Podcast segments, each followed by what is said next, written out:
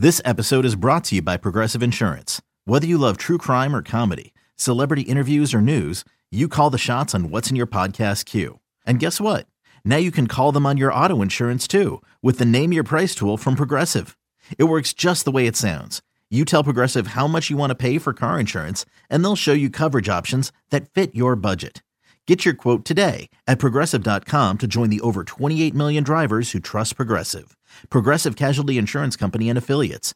Price and coverage match limited by state law. With threats to our nation waiting around every corner, adaptability is more important than ever. When conditions change without notice, quick strategic thinking is crucial. And with obstacles consistently impending, determination is essential in overcoming them. It's this willingness, decisiveness, and resilience that sets Marines apart. With our fighting spirit, we don't just fight battles, we win them. Marines are the constant our nation counts on to fight the unknown. And through adaptable problem solving, we do just that. Learn more at Marines dot com. It's a Stinkin' Truth podcast. Quick hit. For those who are trying to write off Tom Brady, Brady came in with the same meticulous sense of demands and accountability that right. Manning had, but no offseason, no O T As, no preseason, jump right into the season, and what do you know? It doesn't look that good through the first couple right. of weeks. Well, you, you saw how it ended up with Peyton and the Broncos.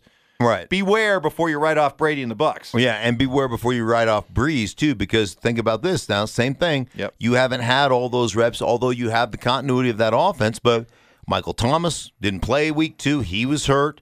Uh, Emmanuel Sanders is a holdover or a, a, a signee, excuse me, not a holdover, but a signee from a different team, so they haven't thrown but a handful of handful of routes together. So I also look at that one, Mike, as, you know, pump your brakes on Drew Brees, you know, ready for the graveyard.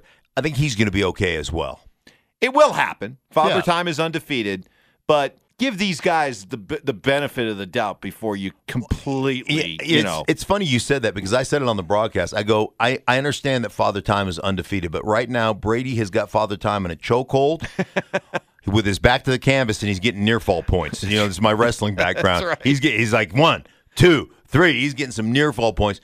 It will happen. I understand that it will happen, but it's not. It's not that Brady can't throw the football anymore. There's just a – and the same thing that's going on with Brees. There is a lack of the unwritten communication, unspoken communication, nonverbal communication between Q B and receiver that when they find it, and they will, they're going to be a juggernaut, especially with Tampa Bay's defense, because that defense is – that defense is legit.